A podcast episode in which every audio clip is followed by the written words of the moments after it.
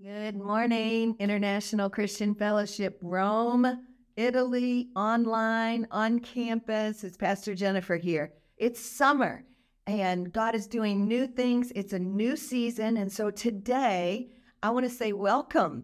Welcome to the family. We love that so many have joined us online, and now we're seeing them join us on campus.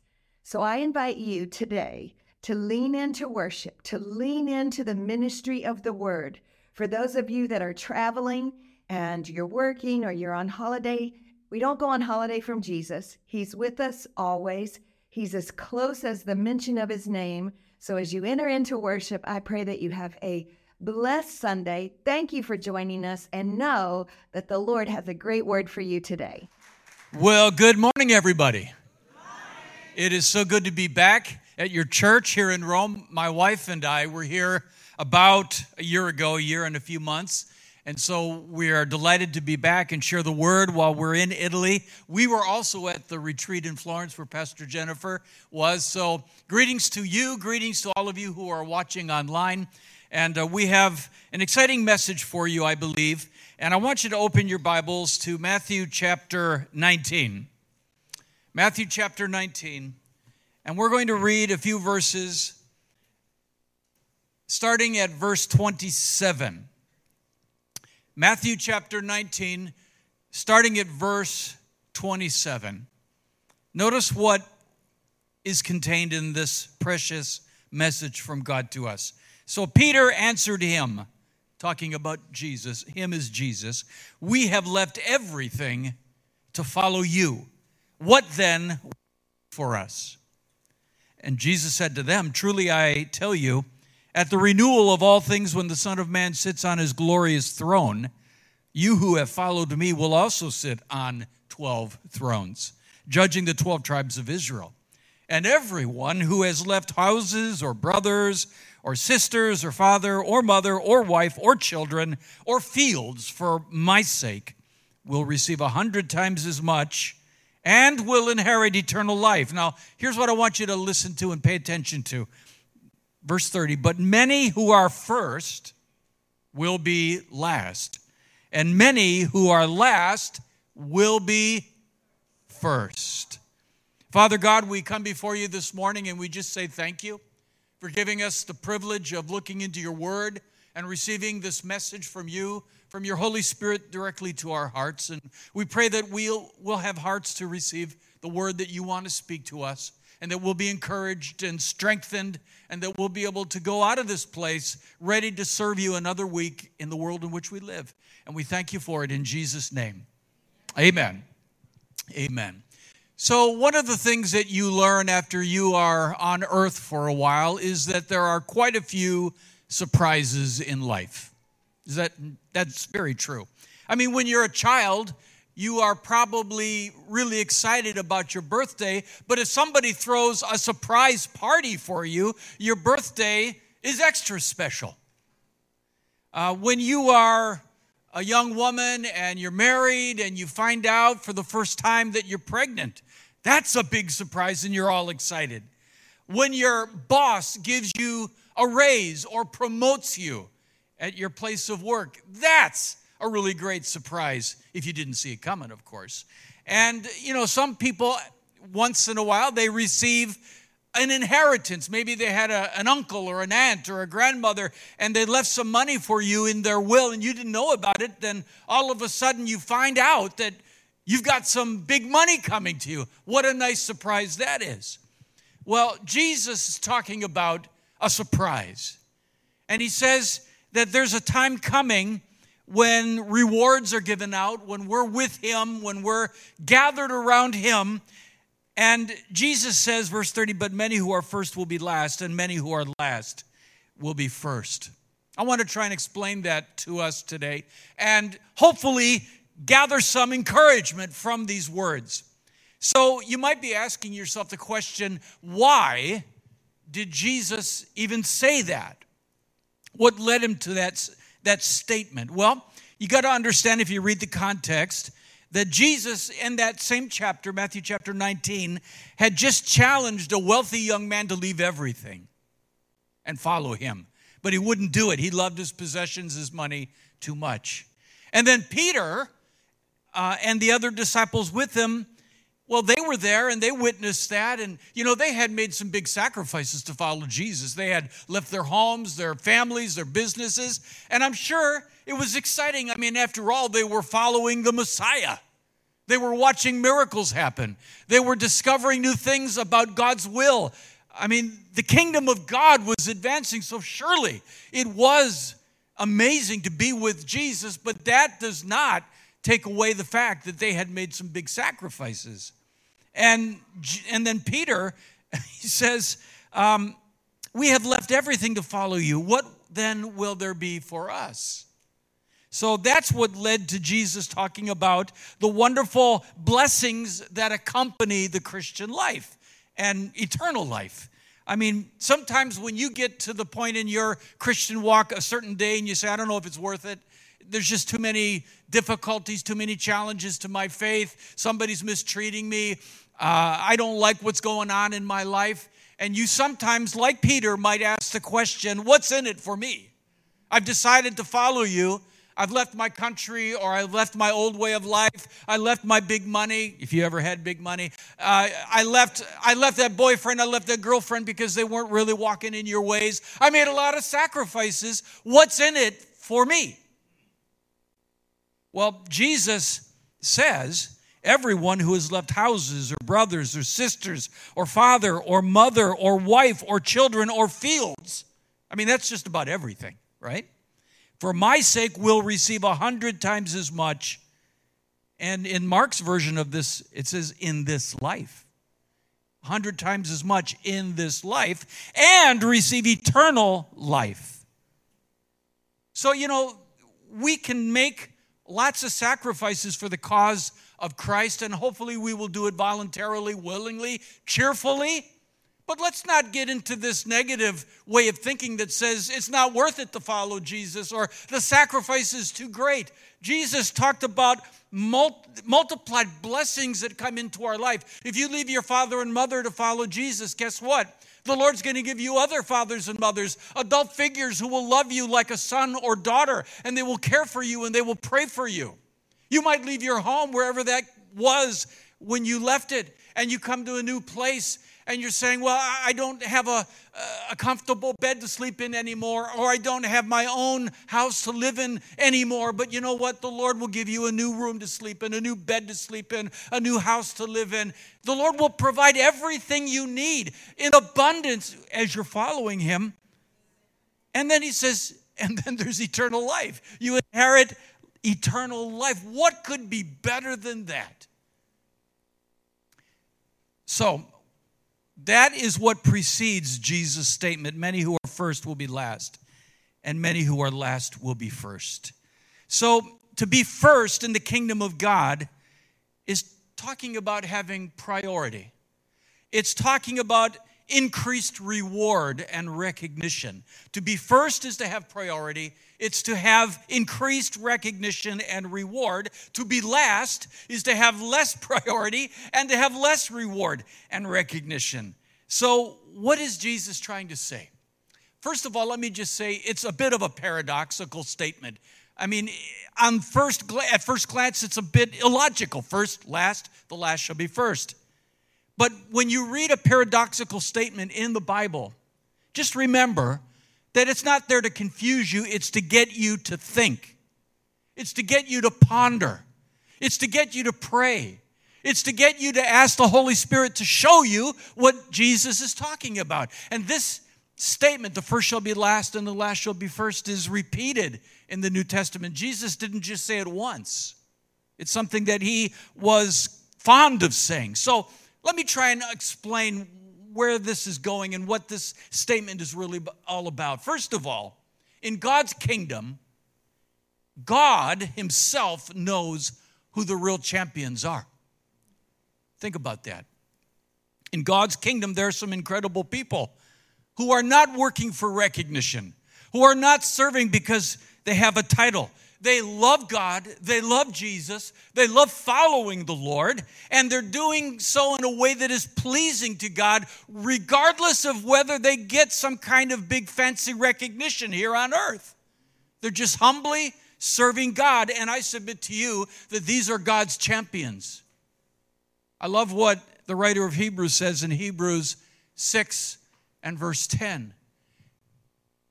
Bible says God is not unjust he will not forget your work and the love you have shown him as you have helped his people and continue to help them. Every time you minister to somebody, every time you say a kind word, every time you lift somebody's burden, every time you go out of your way to be a blessing to somebody else, God is taking note. He will not forget what you've done. He will not forget all the love and the kindness that you have shown people. Now, in the world, uh, being highly respected and, re- and recognized as number one is pretty important. You can find advice in books and magazines and podcasts how to get ahead, how to be influential, how to be a leader, how to make yourself visible, how to be more highly regarded, how to position yourself, how to arrive at the top, how to be the winner and not the loser. In the world, success depends on you it depends on your attitude, your abilities, your position, and your determination. Now, I'm not saying that you mustn't ever think about what you have to do and how to get there, but you got to understand if you're following the Lord, your service is rendered unto Him. It's not to be seen by people and you're not doing it for the reward of human attention and somebody patting you on the back and somebody telling you how nice you are and what a good person you are and how helpful you are. You are serving the Lord, whether it's uh, worshiping on the worship team and leading people in praise and adoration to God, or it's working in the sound booth, or it's cleaning up the church once a week, or it's going out on the street and sharing the gospel. However, God is leading you and whatever call you have on your life, it is not so you can receive human recognition. Although you probably will. Somebody's going to appreciate what you're doing. But the fact is, you're, you're doing what you do for the Lord. Let me read you another scripture 1 Corinthians chapter 4, verses 2 through 5. Notice what Paul says in this passage. He said, Now it is required that those who have been given a trust must prove faithful. I care very little if I'm judged by you or by any human court. Indeed, I do not even judge myself. My conscience is clear, but that does not make me innocent. It is the Lord who judges me. You got to understand that as you walk through life and as you serve God, the Lord is watching you, and He's not only watching what you do, and He's not only listening to what you say, He's also examining the intentions of your heart. And it really doesn't matter whether people like you or don't like you. I mean, we all want to be liked, I understand that. But in the kingdom of God, what's more important than human opinion about you is God's opinion about you. And that's why I tell you, I go back to that thought that in the kingdom of God, the Lord is the one who really knows who the champions are. The Lord knows those who are humbly serving Him and doing so with a joyful heart. The Lord is the one who takes note of all of this and can reward you abundantly above all your, your, your wildest imagination. Let me share with you another thought. In the kingdom of God, there's going to be some pretty big surprises when the Lord recognizes and rewards his servants.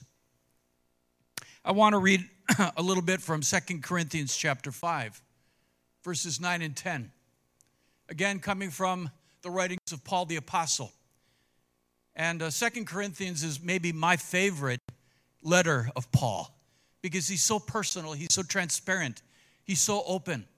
And he says, So we make it our goal to please him, the Lord, whether we are at home in the body or away from it.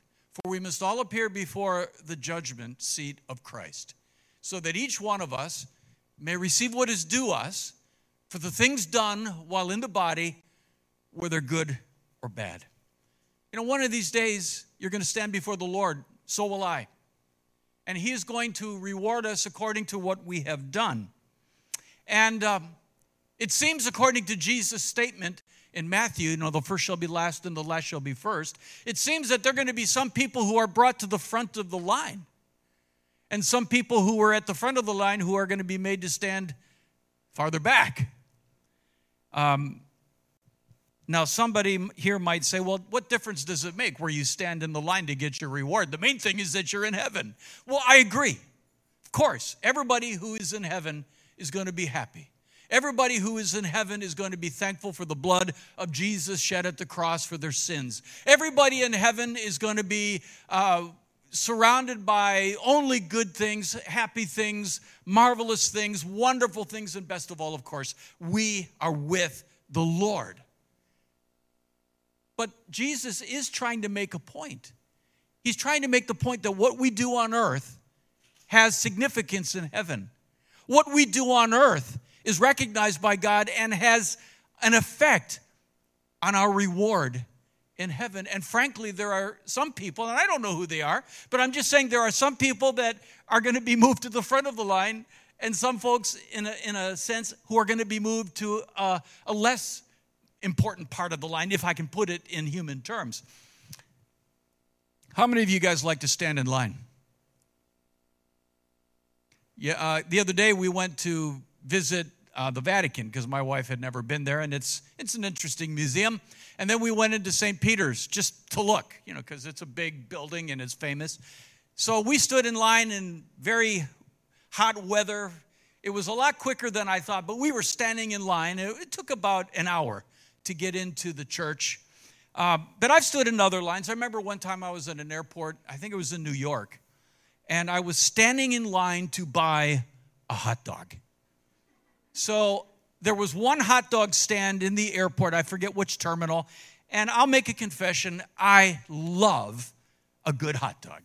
You know, you put it in a bun with ketchup and mustard and pickles and onions, and oh, it's so good. I love a good hot dog. So I saw a hot dog stand and I said, I'm going to get a hot dog. And there was a big long line. And, you know, there were some people, I'm sure, who were uh, needing to get to their gate, but they were also in line. Some were ahead of me, some were behind me. And right in front of me was an older lady, about 60, a grandmother, and she had a little boy, maybe about nine or 10. And the lady was very frustrated, I could tell. She was complaining about everything. It's too hot in here. I don't understand why the airline forced me to lose that flight and now I have to wait for another flight. And she went on and on, just complaining about everything, not to me, but just in general, to her grandson, to everybody who would listen to her. Everything was going wrong for the poor lady that day. And she was saying, how the how the airline was mistreating her and why should she have to do this and why should she have to do that and her little grandson i assume it was her grandson i don't think it was her own son she was a little too old for that but the little boy didn't look like he was having a bad time no, he was watching the airplanes through the window and lots of people, and he was having a great time. He was not bothered by the same inconveniences that his grandmother was in, upset about. So we're standing in line, and I've been listening to this woman go on for about five minutes about how rotten the world is. And then somebody else comes to the hot dog stand and opens a second line. And I, you know, you know, when you see that second, you just look. You know, maybe you're going to be able to get up front and you just look. You don't do anything, you just look. And, and she looked at me and she said, Don't you dare. she says, If you get ahead of me, I'm going to give it to you. I was shocked.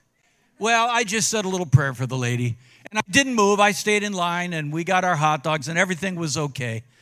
Uh, but you know, there's there's things that can happen when you stand in line that are not pleasant. Like you can listen to people complain, or you can get to the front of the line, and then they tell you, "Oh, we are closing now." Or you can get to the front of the line, and they can say, um, "You're in the wrong line." Lots of things like that can happen, and it can be a little bit discouraging. And, you know, the Bible indicates that one of these days uh, we're going to be before the judgment seat of Christ. Now, exactly what that's going to look like, I have no idea. I, am, I can tell you without a shadow of a doubt, it will not like be standing in a hot dog stand line. It will not be like that. but we're going to be around the throne. And maybe it, it, it, will be that the Lord will call first those who He chooses to call first for recognition and reward. And there's going to be some people thinking, well, I was a deacon in the church back home, and uh, I, I loved telling the pastor what he had to do. And uh, I, I, I really enjoyed my position and my power, and people respected me in that church. And I suppose the Lord's going to call me here pretty soon. But He's waiting, and He's waiting and he's waiting. And then the Lord says, uh, Susan from Australia, I want you to come up here. And let's say Susan worked in a little church out in the, you know, a small town and no recognition, no books, no movies, no fancy write ups about her life, but she just served God faithfully in the small things that God gave her to do you know, she might be called up before the, the deacon or before the preacher or before the missionary. All I'm saying is, I believe there's going to be some surprises when the first are last and the last are first. Like you have had the traveling, I have had the privilege to travel quite a bit over the years. And I have met Christians who have spent time in prison for their faith. I know one Vietnamese couple who was arrested and put in jail on their honeymoon because they were sharing the gospel. I know an Iranian woman who was put in a very violent and awful prison in Tehran for sharing her faith in Jesus Christ. I know others who have left prosperity and safety to live and work in dangerous places. You may not know their names. Their stories might not be on television. They may not be celebrities. They don't have a book.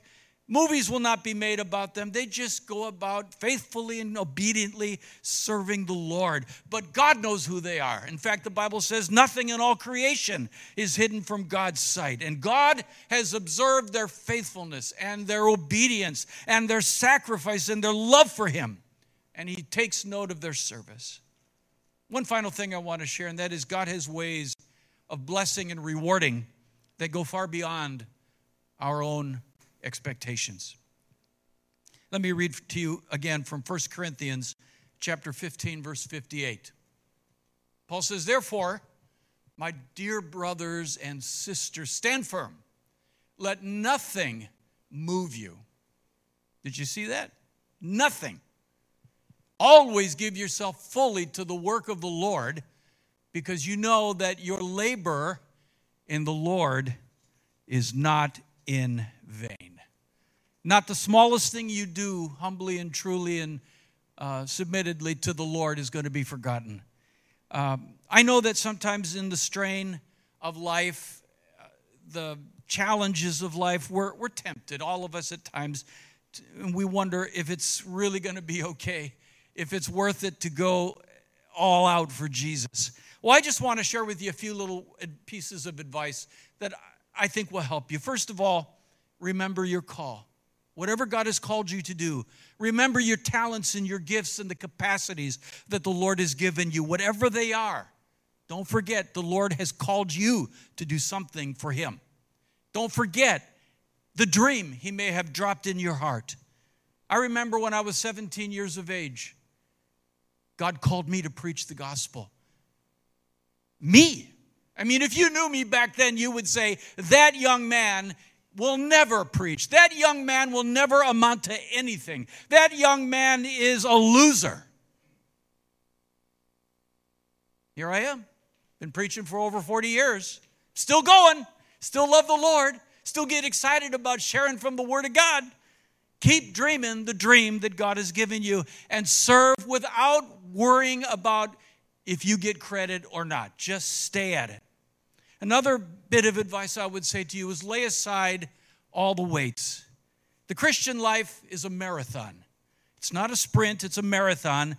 And the writer of Hebrews says in chapter 12, verse 1 throw off everything that hinders and the sin that so easily entangles, so that you can run with perseverance the race that is marked out before you, before us.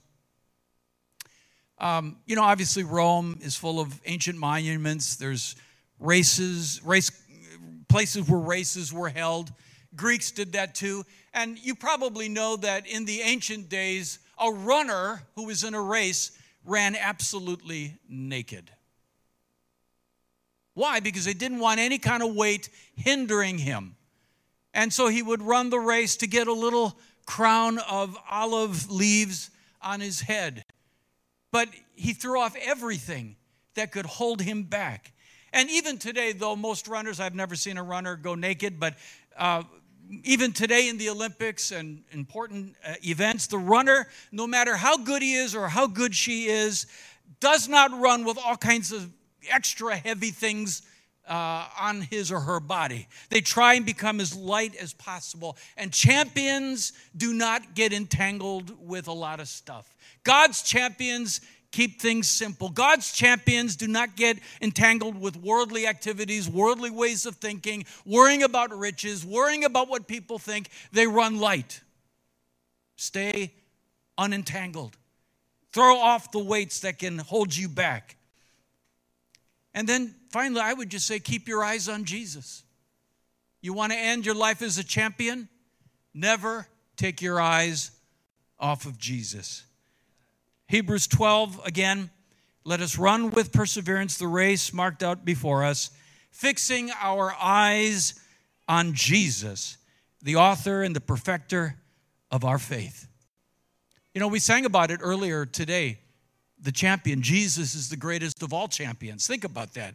He was no quitter, he ran his race. That meant leaving heaven, all the glory of heaven, the worship of the angels, the safety, the beauty. Jesus left it all to come to earth and the Bible says he dwelt among us. He took upon hum, himself human flesh. He took upon himself the form of a servant. And in the form of a human being, as a servant, he offered his life to die at the cross for our sins. And frankly, that is why each of us are here today. There is no other reason. He went to the cross for us, he gave his life for us, he finished the work that God the Father gave him to do. And because of that, we enjoy eternal life. So our Lord and Savior was no quitter. He was the ultimate champion. And the writer of Hebrews says, keep your eyes on him. Don't let anything get in between you and your vision of the Lord. And you will run your race and you will finish. And I don't know what spot in the lineup you will take when Jesus calls us all to stand before him, whether it's towards the front or towards the back. I just know that the encouragement from the word today is to be faithful, to work with all our heart unto the Lord and not unto men, to run that race, to keep our eyes on Jesus. And then one day we will hear the words, Well done, good and faithful servant. Amen? Amen. Amen. Would you bow your heads for a moment?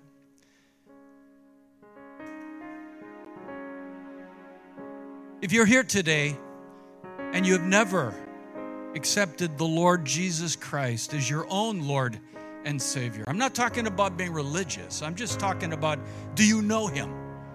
The disciples followed Him, they knew Him. And even though you don't see Jesus with your physical eyes, you can know Him. And in fact, He wants you to know Him. If that's you and you would like to enter into a relationship with Jesus Christ, it's not hard to do, honestly. You don't have to be a superstar to do it, you don't have to be famous to do it. In fact, you have to come humbly as a child. You have to admit that you've sinned against the Lord. You have to believe that He died on the cross for you and rose from the dead. That's about all there is to it. But if you do it sincerely, you leave death and corruption and sin and you enter into a new life with the Lord and you, you find forgiveness and you enter into a relationship with Him that will last forever, even after your physical body is no longer in existence. Your spirit will be. So, if that's you today and you would like to receive Christ as your Lord and Savior, I'm going to ask you to do a brave thing, but would you do it? Would you just slip up your hand and say, Pastor Joe, I do need Jesus as my Lord and Savior, and I want to commit to Him today? If that's you, go ahead and raise your hand. And I would love to lead you in a prayer. Anybody at all? Just hold it up high so I can see it. I, I don't know everybody's hearts. God bless you. Anybody else? God bless you. Okay. Anybody else? Would you say these words to the Lord? Let me just help you. God bless you. I see another hand. Would you just say these words to the Lord? Dear God in heaven, I am a needy person. I cannot change my own life. I cannot change my own life. And there are things that I have done and things that I have said that do not please you. life. There are things that I've done and things I have said that do not please you. There are things that I have thought that do not please you. There are things that have I am a sinner. I'm a sinner. But Jesus, you came to die for sinners at the cross, But Jesus, you came to die for sinners at the cross, and you rose from the dead. and you rose from the dead. I don't understand all of this completely, I don't understand all of this completely. but I know that I want you. I know that I want you. I want to follow you, I want to follow you. and I want to be your humble servant. And I want to be your humble servant. I want eternal life. I want eternal life. Most of all, I want to spend eternity with you.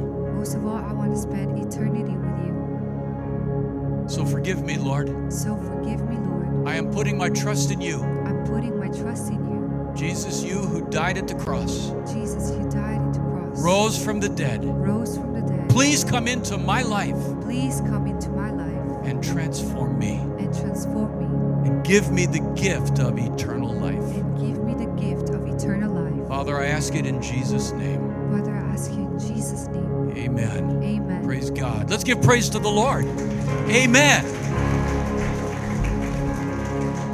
If you said that prayer and you meant it with all your heart, I want to encourage you by saying two things. First of all, congratulations. That is the most important thing you will ever do in your life. And keep following Him.